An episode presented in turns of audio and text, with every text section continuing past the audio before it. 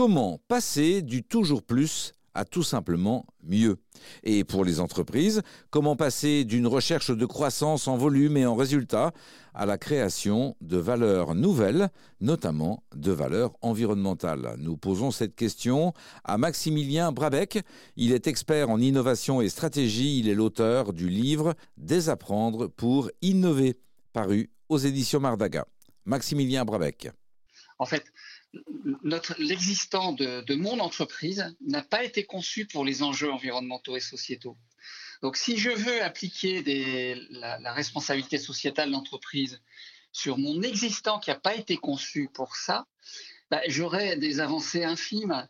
Ce qui peut être intéressant, c'est comment on peut améliorer l'impact de la planète, mais à condition peut-être de se libérer de notre existant qui nous en empêche. Ça veut dire qu'il faut vraiment reconsidérer le modèle et puis avoir une perspective claire pour tout le monde, une perspective partagée qui donne envie. Alors ça veut dire en fait, euh, pendant un certain temps, laisser de côté notre existant.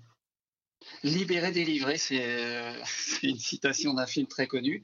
Libérons-nous, délivrons-nous de notre existant et regardons les enjeux environnementaux et sociétaux à travers leurs nouveaux possibles et, là, on est vraiment dans les possibles associés aux enjeux et non pas adapter notre existant à ces enjeux, sachant qu'en plus, on veut adapter à ces enjeux en gardant la contrainte économique en premier.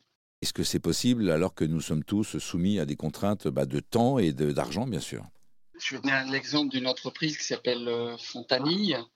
Euh, Fontanille, c'est une entreprise qui fait des bas de contention Hein, qu'on utilise euh, sur les gens quand on a des problèmes de circulation. Euh, et ils ont eu le mérite de. Alors, soit ils se disent bon ben voilà, on fait des bas de contention. Comment on peut réduire l'impact de tout ce qu'on fait en bas de contention? Ils vont peut-être pas aller très loin parce que le bas de contention n'a pas été conçu par rapport à ces enjeux. Et eux se sont dit on laisse de côté les bas de contention, on va revenir à nous, notre métier. Le métier, c'est qu'est-ce qu'on sait? Avec quelles contraintes. Et ils se sont dit, notre métier, c'est de faire de la dentelle élastomère en trois dimensions à échelle industrielle. Le bas de contention est une, euh, est une application de ce métier. Ils se sont dit, OK, quelles sont les problématiques environnementales qui appellent à, ce savoir? Et aujourd'hui, ils, euh, ils réparent des coraux sous-marins. Réparer des coraux sous-marins, ça appelle à une compétence dentelle élastomère en trois dimensions. Quand il répare des coraux sous-marins, il crée un impact positif. Je ne sais pas si ça, ça parle. On appelle ça le régénératif. Alors que dans les bas de contention, bon, à la limite, ils vont un peu réduire les impacts négatifs, mais en rien, ils vont créer un impact positif. Un autre développement, c'est les pansements sur mesure, qui eux aussi appellent à cette compétence dentelle élastomère et euh, qui permet aux grands brûlés de souffrir beaucoup moins. Et là, on voit une nouvelle valeur sociétale.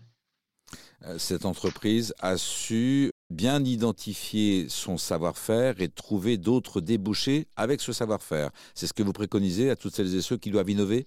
C'est pas du jour au lendemain que ah ben ouais notre métier euh, c'est de la dentelle euh, élastomère bah oui il faut évident c'est évident faut aller réparer des coraux sous-marins donc cette entreprise, elle a eu le mérite de prendre le temps d'ouvrir la machine à étonnement.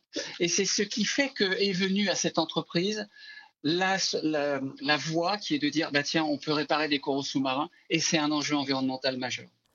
À l'exemple de l'entreprise que vient de nous décrire euh, Maximilien Brabec, euh, nous pouvons désapprendre pour innover tout en contribuant à la régénération qui est souhaitable pour notre environnement. Euh, je rappelle que vous intervenez régulièrement auprès de chefs d'entreprise en termes de stratégie. Maximilien Brabec, merci à vous. Merci.